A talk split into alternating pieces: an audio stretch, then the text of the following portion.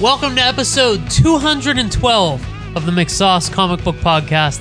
My name is Paul McGinty. With me, as always, are Ian the Sauce Sharpley Hello. and Matt Cassell. I just thought of something. Can we dim the lights a little bit, uh, Ian, if we're going to be talking about. wh- Well, Paul, what are we talking about tonight? We're gonna tonight. We're gonna review it, the theatrical movie that was released last week. We had a McSauce field trip. The three of us went together. We saw it at ten fifteen, and tonight we're gonna get. Uh, we're we're gonna get. Um, into it. T- tonight I was being. gonna say we're gonna get creepy and spooky, but I wanted to do the Addams Family theme, but I can't uh, think creepy of it. Creepy and kooky. creepy but and kooky. I don't know. Uh, something something spooky. Paul, what's today's date? Today's uh 9/11. Never forget. Never forget. And before we get into our it review, we're gonna do housekeeping with Ian Sharp. Never forget McSauce.com, the home of the webcomics, podcast, and reviews that this group of fine fellows puts out every single week. You can talk to us on Facebook. If you go to Facebook, type in MCSOSS, and you will find the Facebook fan page where you can react to all of our uh, our our podcast thoughts, our webcomic musings. You can uh, have a conversation with with us there. You can react to everything that we do here on the old pod. You can also find us on Instagram. Same deal. Type in MCSOSS, and you can find the webcomics are also listed there. We also have random pictures from sometimes we take pictures before the pod, sometimes whenever we're out. I don't know why we didn't take any pictures when we were out at our McSauce field trip to the movies last uh, week, but you know, Uh or did we take some pictures? I try I tried taking one, it didn't turn out all that great, and I hate being like photo shoot guy. Yeah. Hey guys, let's take a picture. Take a picture. Uh the Addams family lyrics I was looking for were they're creepy and they're kooky, mysterious and spooky. Are they all together ooky? Yeah, the Addams Ooky. family. Ugh. It's gross. So, yeah, McSauce.com. Check us out. Last week last thursday 10:15 show uh there were no midnights. We wanted it to be as spooky as ooky as possible. Crank up the ook. the ookometer. The we wanted it to be uh we wanted to wanted we wanted it to be the most atmospheric viewing uh of it that we could get while also having some convenience. I think there was like a we went to see it at 10:15 i think there was like a 10:35 or a 10:45 but those didn't have reserved seats and i am Oh, way yeah. too old to be fighting people for seats Yeah. like give me reserved seats Or give me death? right? It's not going to result in any kind of theater justice. Just you know, give everyone an an assigned seat, let them go in, let me go in, enjoy myself. That's what we did for it. Um, Paul, what is theater justice? theater justice is when you break. We don't have theater commandments, um, but We maybe should. maybe maybe we should. But everyone should like general theater disruptions. If you're checking your cell phone in the middle of the movie, if you're talking, you know, if you're, if you're being a distraction in any way to Yeah. people around you, that's gonna get you dragged out of the theater into the concourse where your head's gonna get chopped off. Well, Hashtag theater justice. in the theater that we were at for it, there was a there was a considerable amount of floor space in between the final row of seats and the screen, which I thought is a prime place to have a nice theater guillotine, a the- theatine set up so you can just you know, while everybody hey, we're all gathered together, you know, after I think as soon as the credits start to roll, we should probably drag said offender down to the So you think you so you want it to be a surprise for the offender. Like this, they do something in the middle of the movie, and then they have to wait until credits to find out if they're being dragged out or not. Yeah, I, I think that that's good. Or or do you not like that?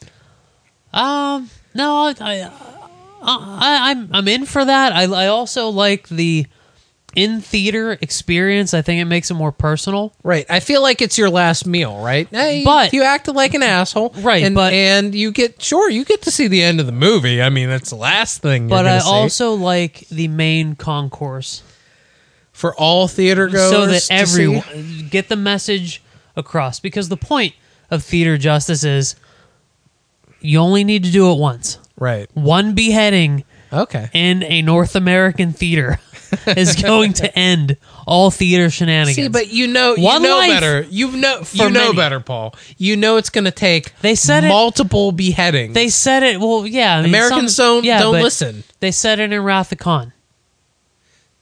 I don't know the exact quote. Someone's gonna Was mess it me up on social media. No, uh, uh, something like From Hell's from Heart, I like stab one at life thee. for the cost of one for the for many. hate's sake. or I something, something like that. Boy, am I gonna get it after this episode's. I don't think they reference theater justice in the Wrath of Khan. No, but like, I, I like the I like the personal beheading in in your theater because it's everyone in the theater knows what happened. I feel like there would be a just an outcry, like cheers, like leftover popcorn just being thrown. Like, yeah, fuck yes, A shaming- Cut their head off, shaming and beheading ruined is my what you're theater calling for. I I want, I just want justice. That's what I want.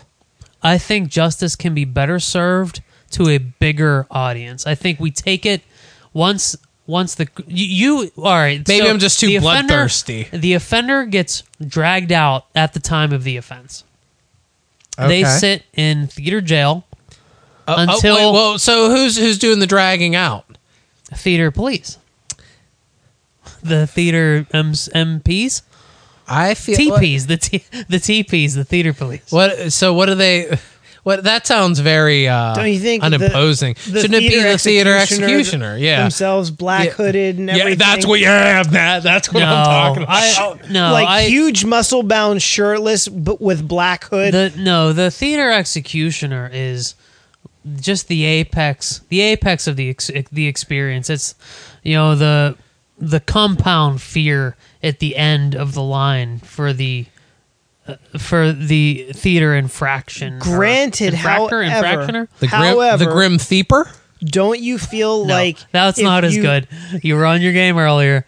You need to get your shit together. That was you- Let me, garbage. let me get some more beers. if you saw the the executioner wading his way through the the crowd, it would just be that extra little like reminder. Don't misbehave. Yeah, don't talk. Maybe he should No. come out. You know what?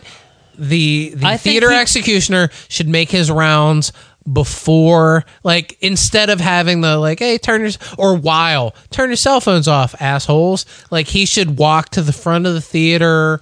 Maybe just like Maybe he could be featured, or uh, or the beheading video is featured in. Don't turn your cell phone on during the movie. last The- week at Cinemark the North. theater, the the actual executioner, you never see the executioner. The only time you see the executioner, he needs to be held back. He needs to be something really special. You see him in person, or not at all. He has like a, a, a emperor's royal guard of sorts that comes to your seat, escorts you out. Your life is forfeit. Okay, so point. so they're bright. Okay, so they're red. I feel like they should be like red, like the Blood the red. exit signs. Like they should glow because they're coming to escort you to your fucking death. Right, you're exiting life. Right? Yeah, yeah, yeah. Right. yeah yes. Yeah, I, I think there's there's um like there's there deputies, executioner deputies that come do the extraction, and then they he sits in theater jail until the movie's over, and then at the end they drag him out to the concourse. Everyone leaving the screening is there. They'll all pull up because you know we'll see the axe stand stage already erected Theatine. the the the theatine. You know, talk about a heck of a bumper after the movie. You know, we sit around and wait for funny quips from Captain America after Spider Man, but like this is a true bumper. Dude, I would run outside to watch somebody get their fucking dumb cell phone fucking non turning off head lopped off and put in my bucket You know- so I can take it home and be like, see, this is what happened to you motherfuckers. you know what, Matt? There is a specific bloodlust coming from this side of the room tonight. Uh, there really is. I don't know if it's because we turned the lights off or what, but you know, I don't, I don't want to get too deep into this, but Well, like it's you know, been- Cinemark, It's only been 11 minutes so far. Cinemark does have the deal where you buy like a yearly cup and popcorn bucket, and you get a discount on refills when you go back to Cinemark theaters. Yeah, I'm all over that. Is uh, but what would be the what would be the discount or the markup for that? Because I'm telling you what,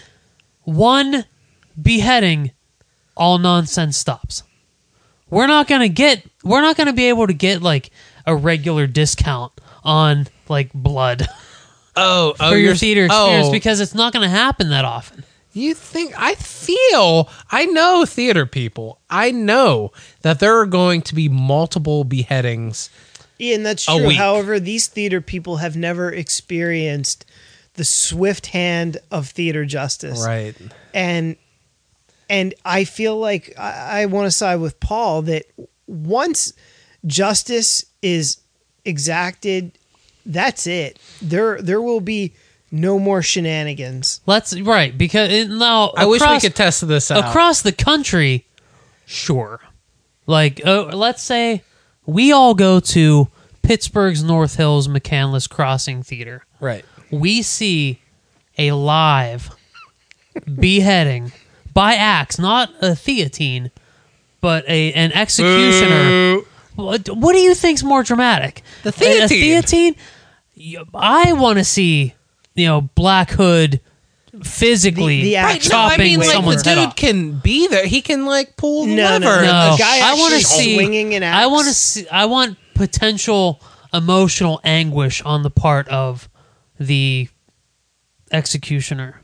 Oh, I don't want anguish, but how cool would it Now be? we're if- gonna some wait, wait. bloodlust. How cool would it be? Because he might not have Dude, what's wrong with you two? he, he might not have the the precision that a, that a guillotine actually has, and maybe he would miss a little bit, and the whole head doesn't quite come off after the Yeah. first chop. Bigger lesson learned. Right. So that guy. Well, I mean, he's still gonna have while. to. no, this guy's gonna be a professional. where are we going to recruit him from? I'm sure we could find somewhere. Is there like type in executioners on Indeed.com and He's, he's on LinkedIn. So I'm sure, like once some in the pit in the greater Pittsburgh area, that happens once, you're golden. Right. Any Pittsburgh theater. Now, someone, some theater out in Montana is probably going to see that that viral social video, and they're going to be like, "Ah, that's not real. I'm going to check my phone." And then maybe it happens out there. Maybe it happens in Arizona. Maybe up in Maine. But like, I mean, this is theater infractions are going to drop by ninety nine percent. Paul, did we experience any theater infractions uh, this past Thursday night? We didn't, but I, I was afraid we were going to because during the Cinemark fun time, during the it seemed like an hour of trailers. I think it was over thirty minutes of trailers. During during the you know Cinemark, hey, get some drink some popcorn, turn off your phone, all that stuff, and all the trailers, the crowd seemed pretty rowdy. Yeah, they were a little more rowdy than I wanted them to be. At this particular theater, you can buy alcoholic beverages. I saw some of our fellow moviegoers buy a couple of drinks and get a little bit loose before the movie. I was concerned. I thought that there might have to be some justice Yeah, I was- doled out. I thought so too. I was afraid that like I'm I'm a big it fan. I've read the book 3 times, reveled over the ni- 1990 miniseries. I was in for this experience and I wanted to take it all in. I wanted to really soak it up, appreciate it, and I was afraid some big fucking dummy was just going to be trying to make jokes and laugh because he was trying to mask his fear Yeah. of the subject in comedy. Yeah, I didn't want Pennywise the clown to be degraded by some cheap amateur Right. theater I th- comedian. Exactly. I thought it was. I, I thought we were gonna have some trouble because during previews there was some talking, there was some laughing, but once the actual movie started, everything settled down, and everyone was properly in place for this movie, and it made me really happy because it was a. I had a really good experience theater wise watching this movie. I don't think we were we were in the first row of stadium seating, so we don't really know the ins and outs of what was happening behind us. But I don't think anyone got dragged out for theater theater justice. We didn't see any beheadings after, so clearly no one did. But I don't think there were any infractions happening. Do you think that the, ju- the just the hint that this might really be a thing in Pittsburgh to our fans might get everybody in line enough to behave? That that that the possibility that that might have happened. Maybe, maybe, maybe somebody who knows. Maybe at another showing. Maybe at the the midnight showing, or or the the two a.m. showing. Somebody got fucking decapitated. Rumor rumors spread, word gets out. I think if I think if we had a hashtag theater justice T-shirt, would sell a few. I think so too. So I, I think word's sufficiently out there now that this is this is a thing. Don't fuck around There's in a the ground- goddamn movie theater. A groundswell for blood and butter. So we saw we saw the uh, adaptation of Stephen King's It, which really was an adaptation because um, it was a, it was faithful, but it was really up and down from what the book offers, even from what the 1990 miniseries offers. Because the miniseries was after watching this movie, I was like, and like I I finished reading the book the day that we saw the movie. I read like the last 20 pages and then we saw the movie. Uh, I've read it three times. This was my third time through. So I'm, I'm very familiar with it. I'm very familiar with the miniseries. And after watching the movie, I was like, oh my God, the miniseries was. They did a really good job holding pretty straight up to what the story's all about. Uh, well, see now, I watched the miniseries the day after. I've I've watched bits and pieces of the miniseries before, and I watched it that Saturday, or, or I guess two days later. And man, was that cheesy? Like I, Well, yeah, sure, it followed a lot of the beats and everything, but I preferred what we got in this adaptation of the first chunk of the story of the losers than what we got in the miniseries. Like I, I w- much preferred everything that happened in the movie, even at its sort of lightning speed pace where they kind of skip over stuff. And as i'm watching it i'm sort of thinking well are people that aren't familiar with this story like are they getting everything? Or uh, are they able to understand what's happening? Because to me it felt like they kind of skipped through stuff rushed through a lot of things Oh, yeah. in order to make this a timely film and not have you there for five hours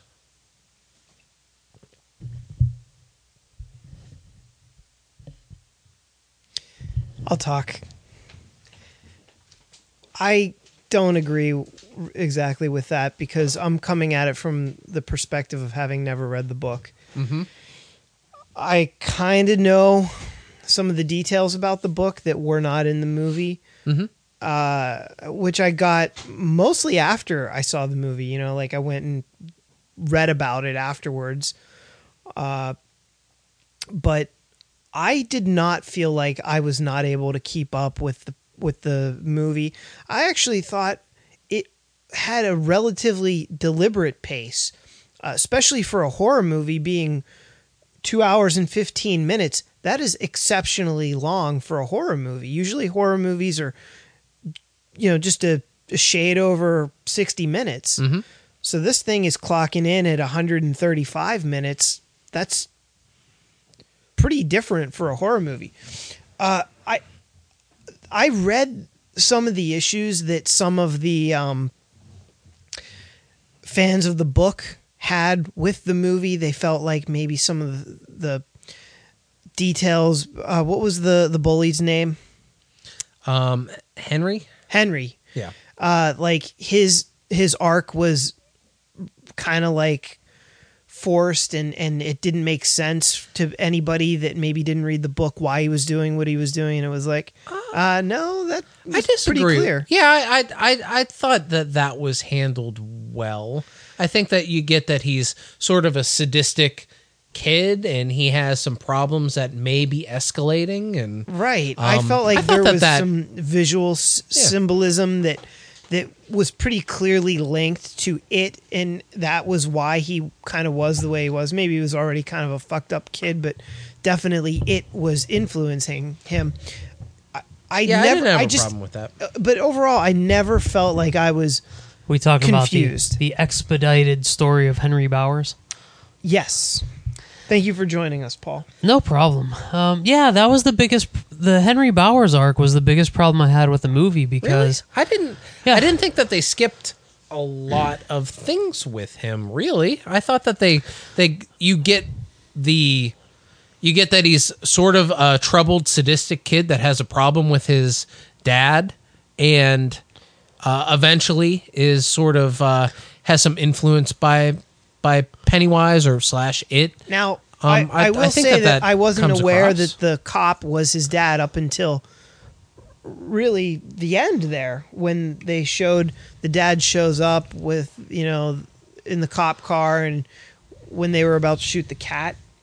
And I was like, oh, that's his dad. I didn't realize that.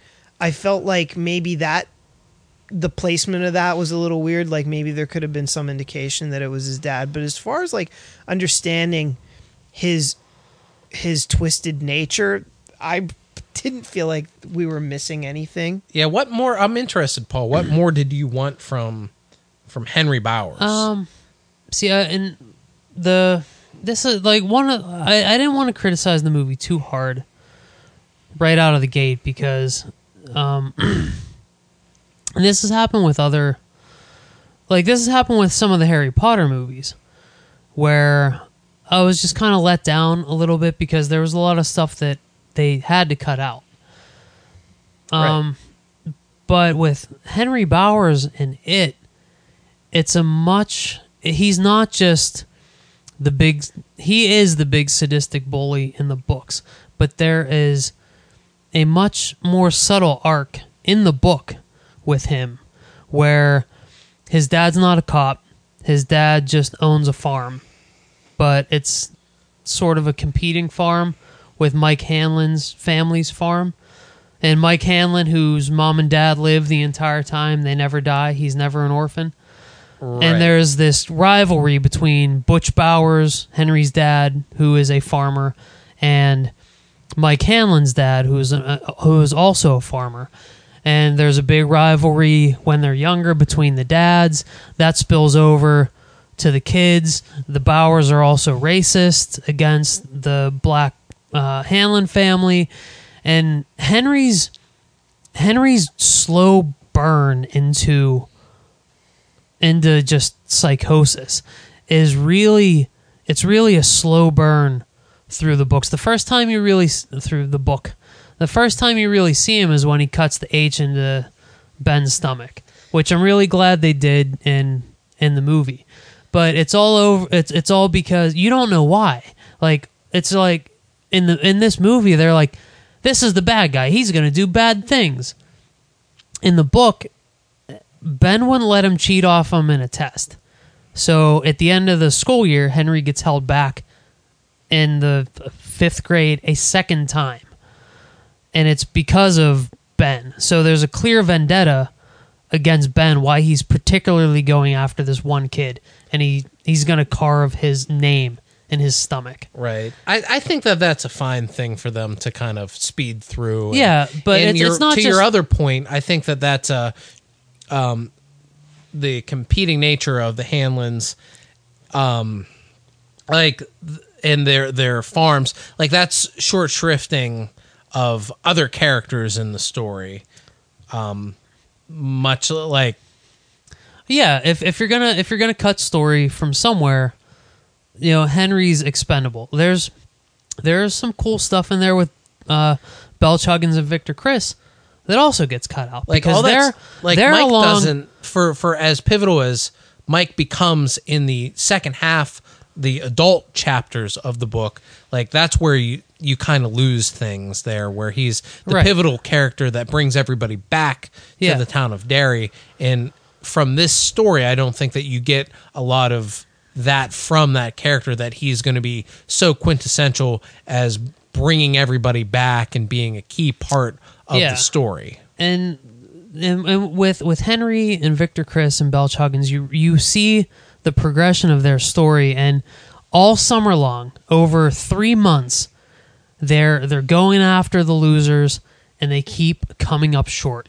Like they just keep losing, and it's this progression of being, you know, being beaten down and just missing and being beguiled this entire time from these fucking kids. So by the time the end of the summer rolls around, when Pennywise does tap Henry on the shoulder and gets into his head to go after the kids physically because Pennywise can only sort of do it mentally, you miss all of that. And you get, and while that whole story is going on, you see even Victor and Belch Huggins back away from Henry like, our fucking buddy is losing his mind and they just speed through Henry's story so fast. And I don't know if it's because I know all of the in between things that have felt so rushed, but you know, Matt said it made sense. So uh, I There- think the biggest problem I had with it was just because I had too much information Yeah, I think going that- in. Right. Now, I think that I, I get what you're saying because I read half the Harry Potter books and I saw all the movies. So the movies that I read the books to, I felt like were majorly rushed, even though they're typically like two and a half hours long. They're long movies. They've got a lot of content to them. Well, Order of the Phoenix was the the biggest uh, I, well, yeah, and that was one of the books that I did read, and yeah, it felt really cheap. Although you know, um, the um, Goblet of Fire. the Goblet of Fire was pretty good. That was a pretty faithful yeah, yeah. uh, adaptation. Um, and I, I'll tell you this: I think maybe outside of the very first Harry Potter, the sixth one is my favorite. The um, Half Blood Prince. the Half Blood Prince. Me Uh, too. mo- movies. Me too. Cool. Um, Look so at Matt and us agreeing. so maybe Podcast maybe my point uh, really isn't valid, which is you know when you read the book, you're you have a certain level of uh, expectation or um, knowledge that otherwise you wouldn't have that you feel like isn't there, but it it is. You know, it's there's enough for the movie going audience to get it. Because as you're watching it, you're filling in the blanks of all right the things. like all the Yeah. things paul that you said were were missing seem like appropriate for a book but they just don't seem to i felt like all the things that you're saying if they were in that movie would have just slowed that movie to a crawl because i didn't feel like this was this massively fast-paced movie as a matter of fact i was telling ian when you um stepped away for a second that uh it, it actually felt relatively slower paced for certainly for a horror movie and I- I was quite happy with the pace of it. I was happy with the content. There, like I said, the only thing that I could really criticize as far as like that pacing thing would be the um, maybe the the struggle that Henry Bowers had with his home life and his dad. You really didn't get that sense until the dad shows up and then you know a few minutes later he's dead. yeah, dad shows up and he is like, "Oh, I have a delivery," and then he goes and kills him. Right. Yeah, that was it. Was it was the most rushed part of how they how they a- adapted this, and like there were a lot of other differences, which I understand from a movie perspective and adaptation perspective, which came across fine, but Henry Henry Victor and Belch are such a big part of the 1958 story Well, that Patrick Hockstetter is even like his story arc was completely skipped over because he's even more psychotic than Oh, Henry. yeah. and Right. gets his. Like, He sticks around for a little bit longer. You find out even more disturbing things. He's Yeah. essentially a serial killer. And there- he's that not even- murdered his, his. He's not even uh, really part of that group of friends. Um, in the book, yeah, he is. Um, Which one no, was Patrick Hockstetter? Pat, Patrick got- gets one in killed early in the Yeah. sewer, Yeah. but He's he sticks around for quite a while. He's he's in the books, but he doesn't he doesn't run with them. Even when Bev sees Patrick hanging with Belch, Henry, and Victor, it's a rare. They say it's a rare thing because even Henry, Belch, and Victor think Patrick Hockstetter is super fucking weird because he is because he steals neighborhood pets and animals. Shuts them in a fridge and waits till they die, and then comes back and looks at their dead bodies. Right, and I think that that one one of the that plays to one of the things that I thought was kind of missing is the sick nature of the people of Derry, and the fact that Pennywise is more than just like an entity that is in the town. It's something that's infected the town and made a lot of people do crazy things. It's made people ignore Yeah. the murders that happen, and I think that that's a point that was skipped over. That Pennywise is greater than one thing. He's something that has made this town a Yeah. sick place. No, and they that's didn't- something I didn't pick up on until this last reading of the book. That w- before the final battle, when they're kids, and um, every like it, it seems to all happen by circumstance. But whenever, right before the losers club decides we need to go into the sewers right now and take care of this, they're all talking about how the town's deserted. Everyone seems to have just locked themselves away in their house. Um, I didn't pick up until this last reading that it's because it, it is because Pennywise is holding a greater hold over the entire town and just shutting them off. There's a handful of instances in the book where someone is in fairly mortal danger and the adults just look the other way and let it happen.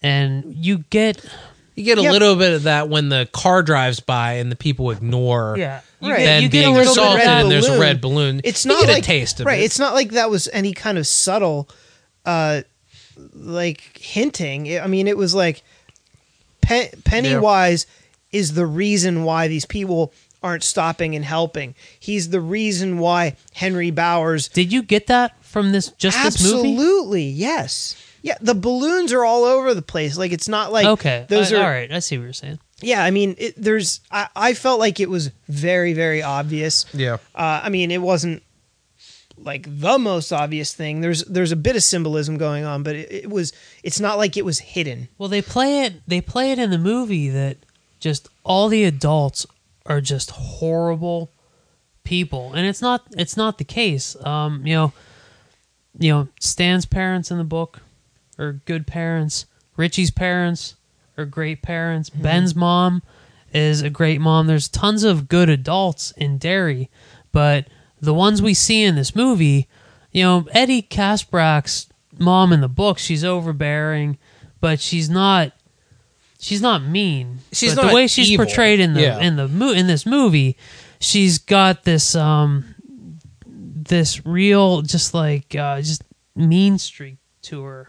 Yeah, pretty much. But like, there was something kind of cool about the way they handled the adults because it isolated the kids even more to show that they're totally on their own to deal with this threat. and maybe it did elevate the kids like because one thing that i can say the kids were awesome in this movie. Probably the best thing that this movie did was the handling of the relationship of the kids. Like i could have watched just a movie of them fucking around all summer. Sans horrible murdering clown threat. Like if they just went to the arcade and fucked around that would have been a cool movie. I thought they got to hey, this is the problem. We need to fix it really fast. And again, this could be because I just um I, I finished reading the book hours before we saw the Right. movie. So I'm like I have all this all this knowledge built up, but all of a sudden it it's Bill's like, "Hey, this is a big monster. He lives in the sewer. We got to get it." Yeah, well, I'm I like, mean- "How did you fucking know that?" Yeah, big difference between a 15 hundred page book and a and a two hour movie. I mean, obviously things are gonna have to be abbreviated in the movie, Right. and and for a movie, I thought the pacing was just right. Like, it it sounds like maybe you would have been more satisfied if this was an eight episode TV series, like on Netflix or something. I was thinking about it. I think they could have done. A, they could have made it a trilogy, three movies. How would you? do How would they have broken that up? It's though? so Like, clearly the- I a didn't- two part story. I didn't get that far.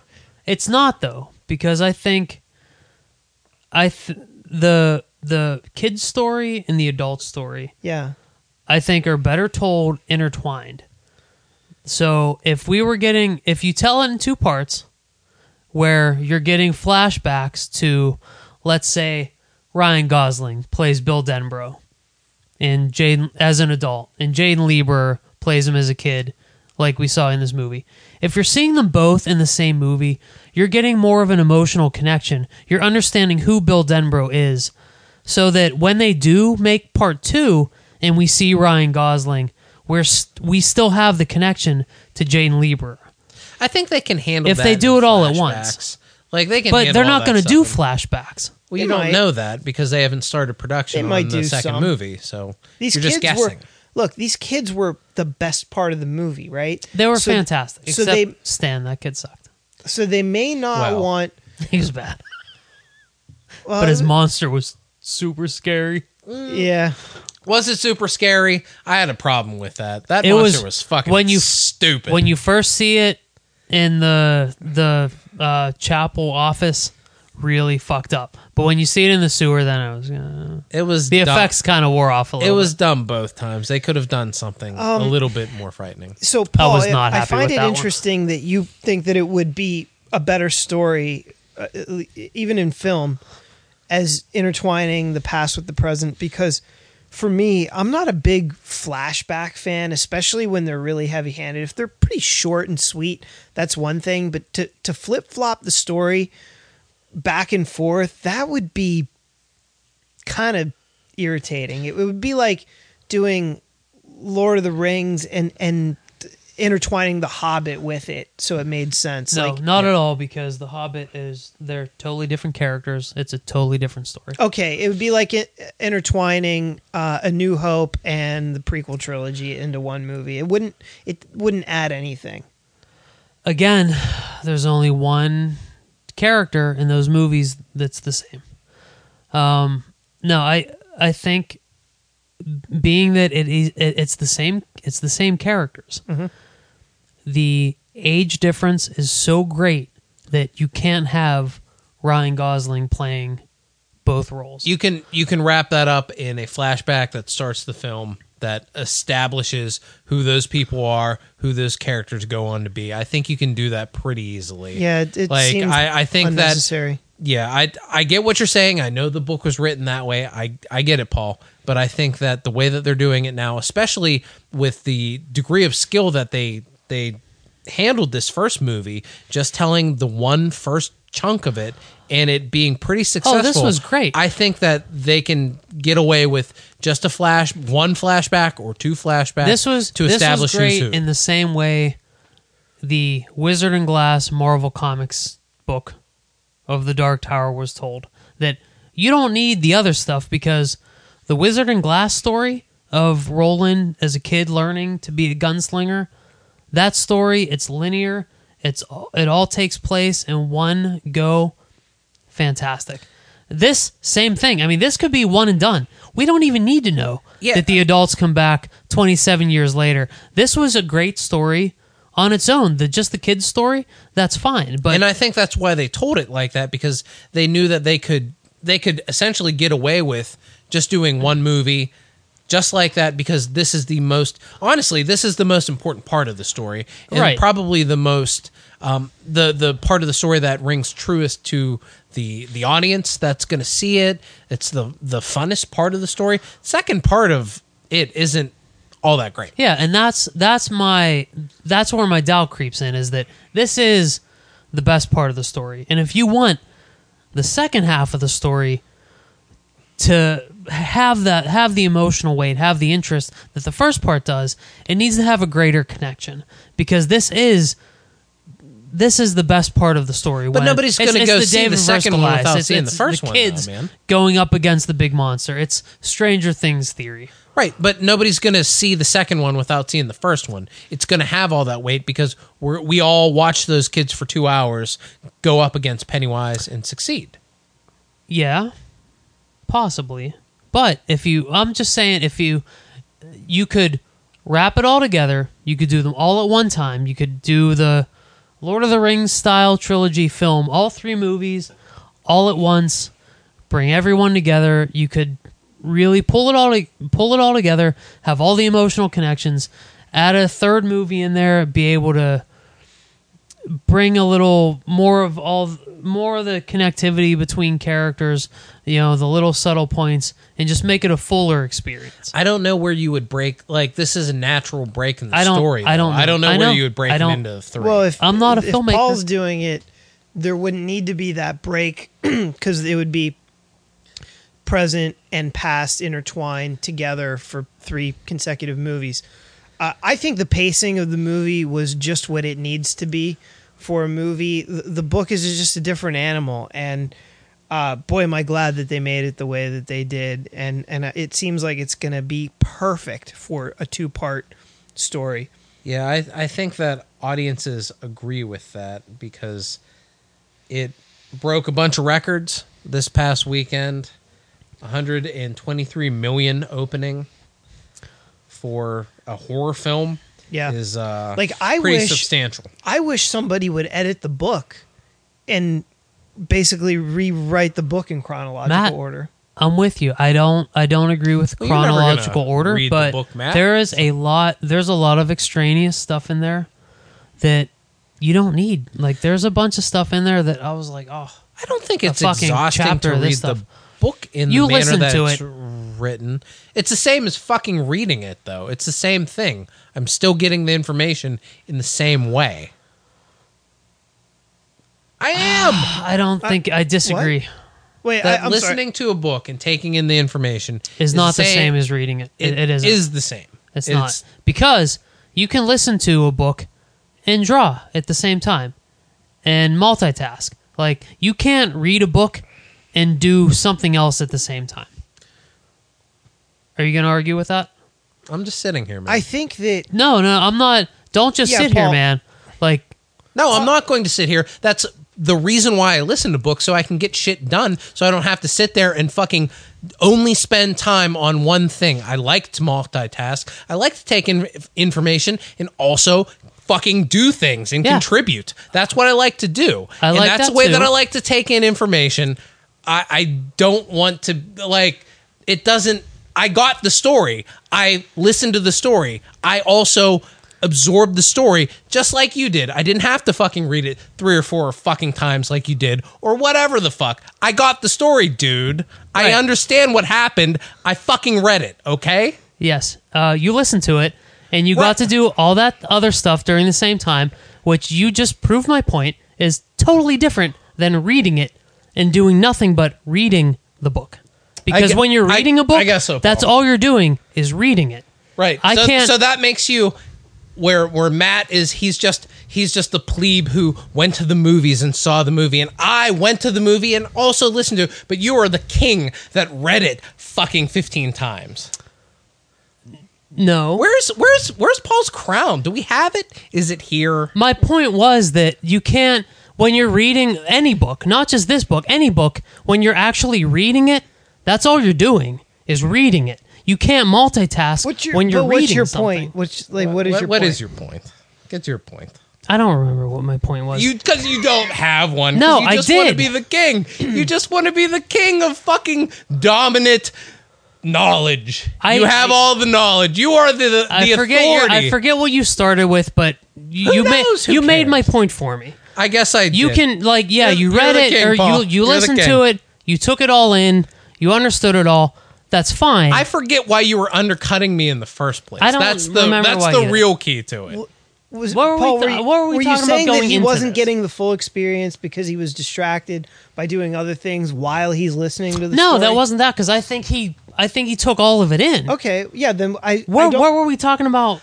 I don't Right know. before that. I don't know why you were trying to degrade my experience of absorbing this media. I, don't wasn't, know why. I wasn't trying to degrade your experience. I forget what we were talking about. What was the point before I, that? I don't. I'm I don't excited know. to listen back to hear None of us remember the, what the point was before that. I don't know. I would hope that you would know what your point was.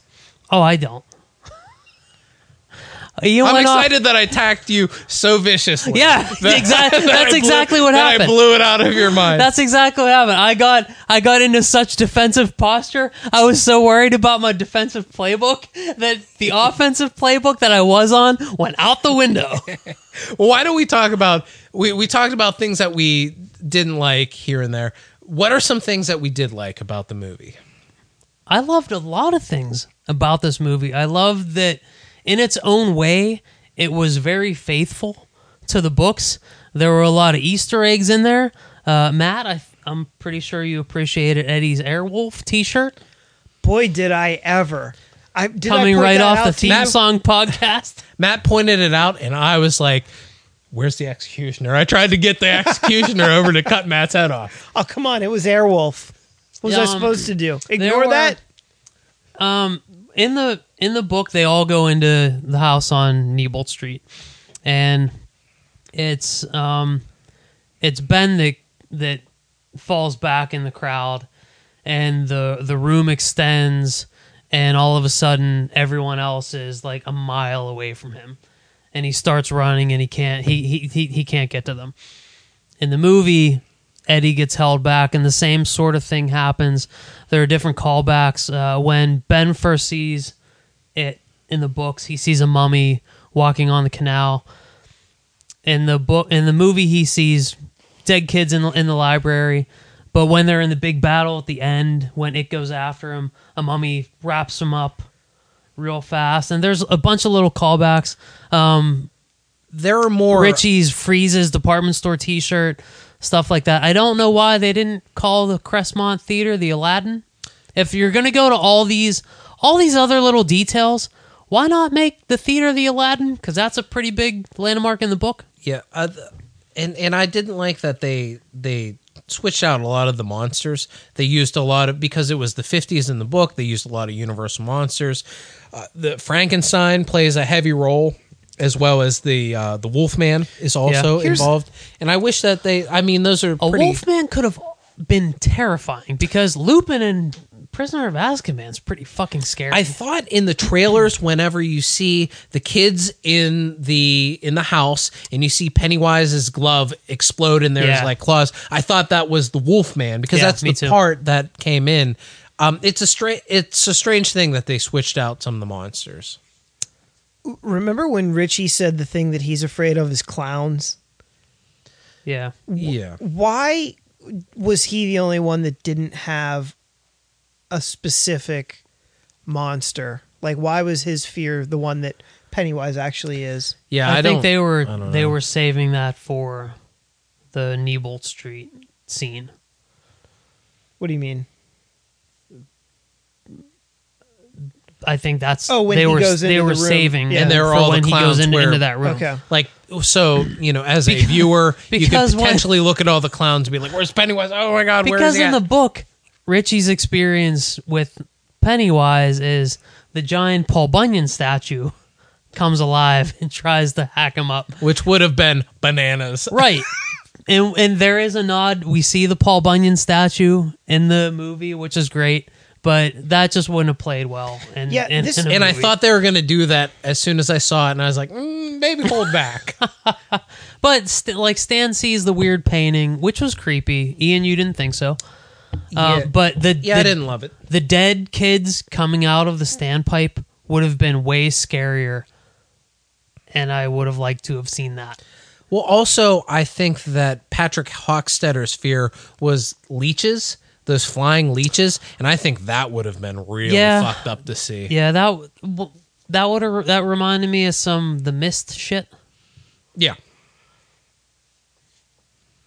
Yeah, I liked I liked a lot about this movie. I liked the Bradley gang painting on the the side of the the side of the building they were hanging out by. Uh, you know the the way they tied the very racial black spot fire murders into Mike Hanlon's parents uh, dying in their house fire.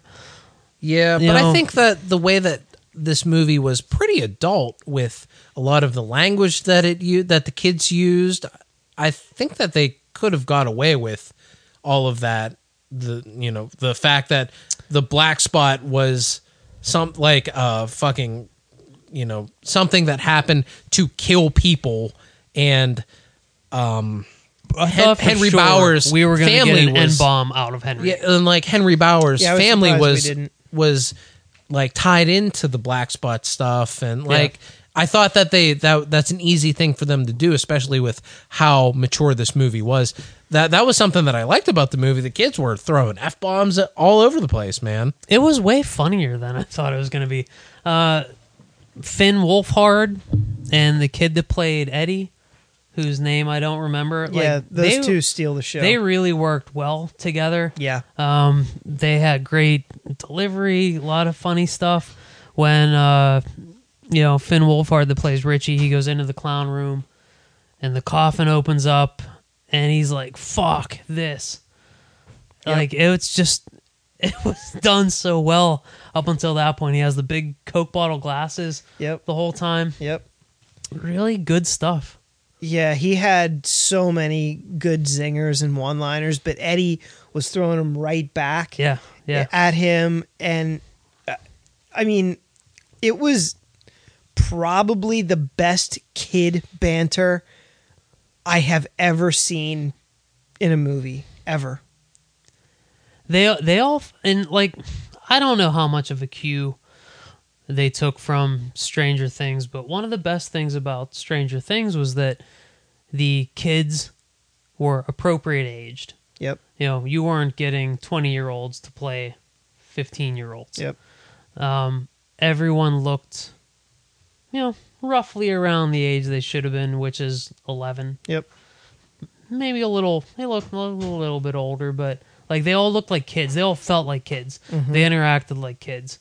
And i think i you know it, it felt to me like you know the duffer brothers and stranger things uh, got on something right and this it movie really played off of that. And made it work The- to a larger scale The girl that played Beverly was fantastic. I thought she was a great actor.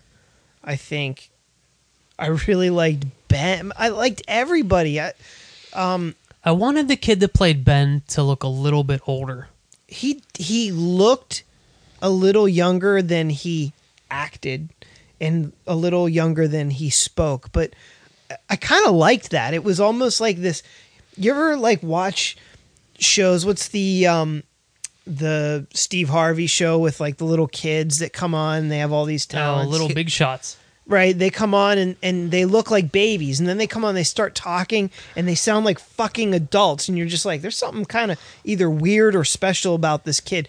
That was kind of the vibe that i got from ben like it's like this this little adult and and it totally fit the character uh, that he looked a little younger so i was like Yeah. actually that kind of works um i thought that this movie uh if we're talking about good things was it, it had a, a particular ambiance that that was consistent all the way through the movie. Everything from the the piano playing soundtrack, uh, and it starts out and it's the mother that's playing the piano in the house, and it's mm-hmm. like, don't play that creepy song. Stop that. Just gonna Can't get you- people killed. I know. Can't you play something a little more upbeat? Play some ragtime, mom. This So- isn't Westworld. So Play Black Hole Sun ragtime. So that soundtrack was kind of there the whole time, so it created the mood.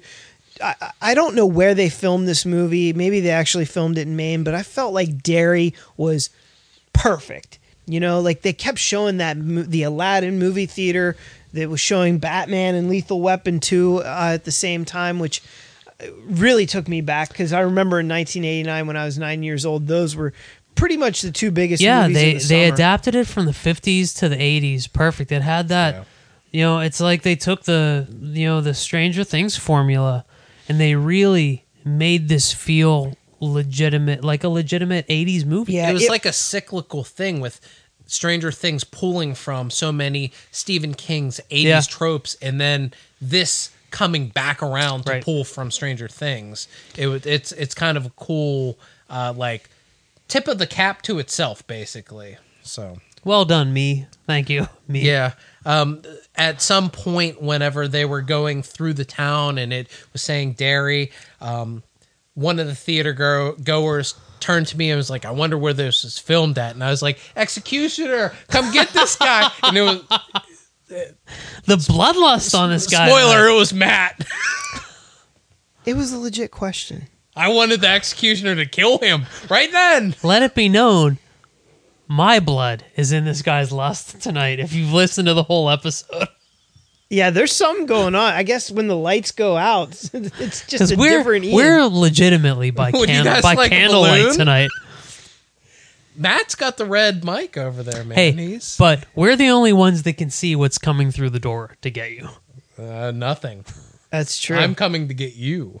Oh, my goodness. Such bravado. So uh, before we wrap up tonight, what were our what was our favorite part of it? I think we all liked it. We were all all in, all fans, right? Yeah. Yeah, Yeah, yeah, yeah, de- yeah. I I definitely liked it. Matt, favorite scene, favorite Uh, part. Well, well, let me let me pick two. Um, Okay. I thought that. Um, okay, so I don't really remember the miniseries well enough to remember too many details because I had only watched it when it was on. I taped it, and I probably watched it a handful of times after that, but probably never like much past 1990 or 91. So in the opening, you know that Georgie gets pulled down into the sewer.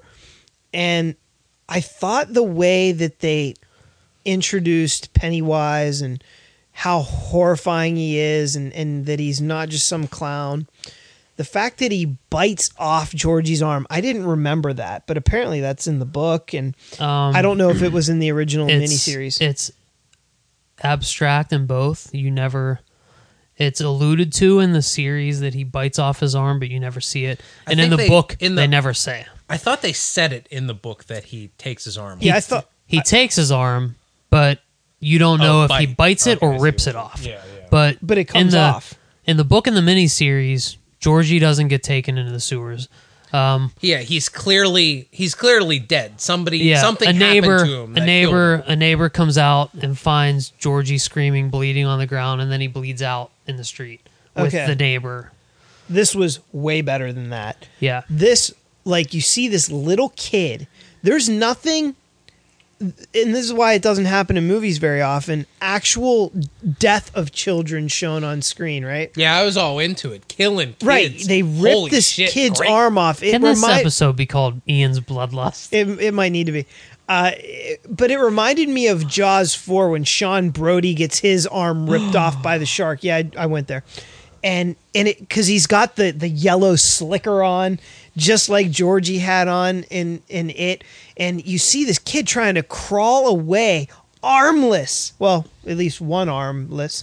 And One arm. then there's that overhead shot and you see its arm extending out from the Yeah. sewer just so cool right and uh, so i really like that part but uh, i thought the the first time they go into its house and confront him the three of them um uh, um it's what it's eddie richie and and ben Bill. or Bill. Um, they go in, and uh, I thought that was a really, really good moment. I love that it, it takes place in the day. You know, it's not they're not dealing with shadows. It's action. There's actual. Right. There's Day actual action. sunlight pouring through the windows, and yet it's still really scary. Um, and, and then one last little thing. I really liked when Richie gives his like little hero speech, how he's all pissed off at Bill for having to, you know, be in this position, but then he pulls out the baseball bat and he's like, "Now I got to kill this fucking thing" or whatever he said. Yeah. I was like, how could I get like like pumped up? Like that was the speech of the year, and I'm pumped up from like a 13 year old giving it. That was really cool. Yeah, they got the they got all the personalities, even if they changed the the backstory subtly. They got all the personalities of the kids. Pretty spot on. Um, Paul, what was your favorite part of the movie? Um, my favorite, my favorite part of the movie was probably all the nods to things that happened in the book. There were clear changes to um, a lot of the characters, some of the characters' backstories, and how things actually played out. But then there were there were really subtle things. I mentioned a, a couple of them before, like you know, Richie's Freese's department store shirt, which is in the book it's a, it's a hilarious chapter of how Richie he he run he escapes Henry and the gang at school. He runs all through town and loses them in Freese's department store. And the way Stephen King writes it, he writes it like it's a fucking comedy story.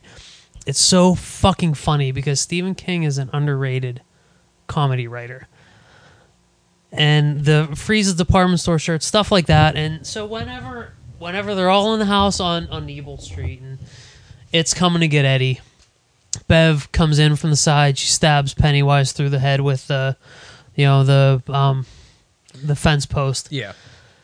In the book, they're all in the room at the same time. Pennywise comes up through the toilet, and he becomes uh, uh, uh, he he becomes a, a werewolf.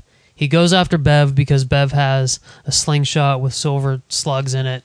So he recognizes the threat. He goes after the threat first. Ben's in love with Bev. Ben steps in front of her, and Pennywise rips his his stomach open.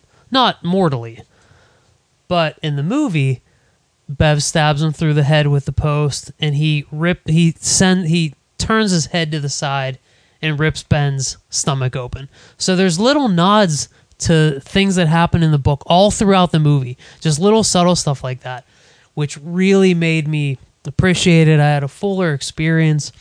Um, but as far as favorite actual movie things, it's that entire bit where Pennywise comes out of the fridge and he's dislocating joints uh, and yeah, he's kind of himself. reform he unfolds himself and he's walking towards Eddie and he's talking to him a little bit he's taunting him a little bit because the 1990s series and even in the book Pennywise talks to those kids a lot like he is goading those kids on all the fucking time he is talking shit the entire time I thought that he talked a lot in the in the film. I thought that he talked to the Yeah. kids a fair amount. Yeah, and when he's coming after Eddie, the way they unfold him from the box, the way Bill Skarsgård's talking to him, the way he gets right up on him, it's just so fucked up and so creepy. I loved it. Yeah, the um, just Pennywise, Bill Skarsgård's portrayal of Pennywise because I watched the I I recorded uh, the next day. I recorded the movie from the 90s and watched it and watching some of the scenes that they covered Bill uh, nothing nothing bad about Tim Curry's portrayal. He was doing a different thing. He was going for a different thing. But Tim Curry's Pennywise comes off as a, you know, a demented clown like, but that's a human thing. Bill Skarsgård's version of Pennywise comes off as something otherworldly. There are moments when Pennywise is talking to the kids where you can tell that he like he loses what he's trying to say and he doesn't know how to translate what he's trying to mm-hmm. say in bill skarsgård's eyes Yeah. like separate and he like it's his and i read that he actually can do that with his eyes so that wasn't a cg effect or anything Cool. like that he just made his eyes like kind of float around in his head and then he gets it back and he starts talking again to the kids and that's something that always that freaked me out Yeah, Matt, that you- was I I love that too. That was that was super fucked up because um like I don't in in the book they don't really tell you where it's from. They don't they're not really clear if he's some kind of like before the universe being if he's an alien, but He- he is not of Earth. Well, he comes down from a comet. He is an alien, and if you do a deep dive, he's from one of the worlds in the Dark Tower. Boy, Yeah. am I glad they didn't get into that in this. Yeah. I don't think that they ever would, but for those that want to know, that's where he's from. But like in the in the book, there's there's it who's ancient, and there's the turtle who is more ancient. Right, and thank God they didn't get into that. So also. it's almost like a they weird gave a little like nod when the Yeah. kids were swimming around. Like, oh, oh that shit yeah th- and there there are a lot of turtle references in the movie too which was fantastic but there's um there's a weird you know god lucifer allegory in the book between the turtle and, and it. And it's never like yeah if you dig into the stephen king wiki like oh you know different worlds dark tower all that stuff. But just it itself you don't mm-hmm. really know what it is or where it's from. But the fact that it's trying whatever it is is trying to be a person but can't really do it right. Yeah. and when it when it has the yellow eyes when it first meets georgie and then it's kind of chill and it gets it together and the eyes go blue Yeah. and then they f- kind of fade to yellow again and the eyes like the the eyes go separate. It's so fucking creepy. This movie wasn't necessarily scary but it was so fucking creepy. And pennywise himself so good. So fucking good. Yeah, absolutely. That was, you know, Matt, you mentioned Pennywise in the sewer, that first scene where he meets Georgie, and that's the mm-hmm. perfect way to kick off the film. That that whole exchange, just when he's the way that Bill Skarsgård's he he pronounces things and he he he was like you know oh here here's your boat take it and like it was just so weird the way that he says it and Yeah, yeah. like it, it freaked me out just the way like his his big teeth Yep. he had Yeah. like these big buck, the buck teeth. teeth. and when he's talking a lot of the times he starts drooling and it's really Yeah. unsettling so Yep. yeah like he that- drools he drools a lot which was really unsettling so that that um the first part in, where he's having the exchange with Georgie was one of my favorite parts and also when the the losers are sitting around and they're watching the film and Uh, they're yeah. watching Oh, the yeah. So slideshow and the slideshow falls down and even even knowing that that's how it was going to be and you were going to see like eventually you're going to see Pennywise and it was going to speed up. From seeing that from the trailers, it's still as those moments were passing by, I was getting goosebumps and Yeah, I was yeah. getting chills and then then there's a shock moment when where you know it cuts away and Pennywise is in the room with them and that was probably one of the legitimately scary moments of the movie. So, yeah, those would be my two favorite scenes of the film. Paul, why don't we give it a final score? Um. Okay. Bef- before I give my final score, I want to give um a little nod to something I never picked up on in in the book before that I did this time. That really really impressed me and and, and struck a chord with me. The whole time when they're kids, they call it it because there's no name for it, mm-hmm. and they're calling it it, and it's just this abstract thing. When the kids all grow up, they leave Derry, they go on to live adult lives. None of them remember what happened until Mike calls them back to Derry, and then they go back, they start remembering. Scars start appearing that they never had before, and then they remember what happened. And then once they finally defeat it as adults, Spoilers. they forget they start forgetting again and the last people to forget are mike and bill and as they're as they're talking to Should I close my ears for this, Paul? I mean, the book's been out for 30 fucking years well, maybe everyone doesn't want to read a 1500 page book. I guess you can listen. I give to it a seven Like it was a great book Like lazy. Well, I, d- we're reviewing the movie that we saw, not the book, right? I mean, or am I wrong? well matt the fucking movie is clearly vastly different from what i read in the book so i don't think you have anything to worry about um, you know mike's clearly not going to be the guy that hangs that hangs back and calls everyone back this time so Why? Well, I can't tell you because you didn't read the book. and it's going to be a big spoiler. I give it a seven. Ian,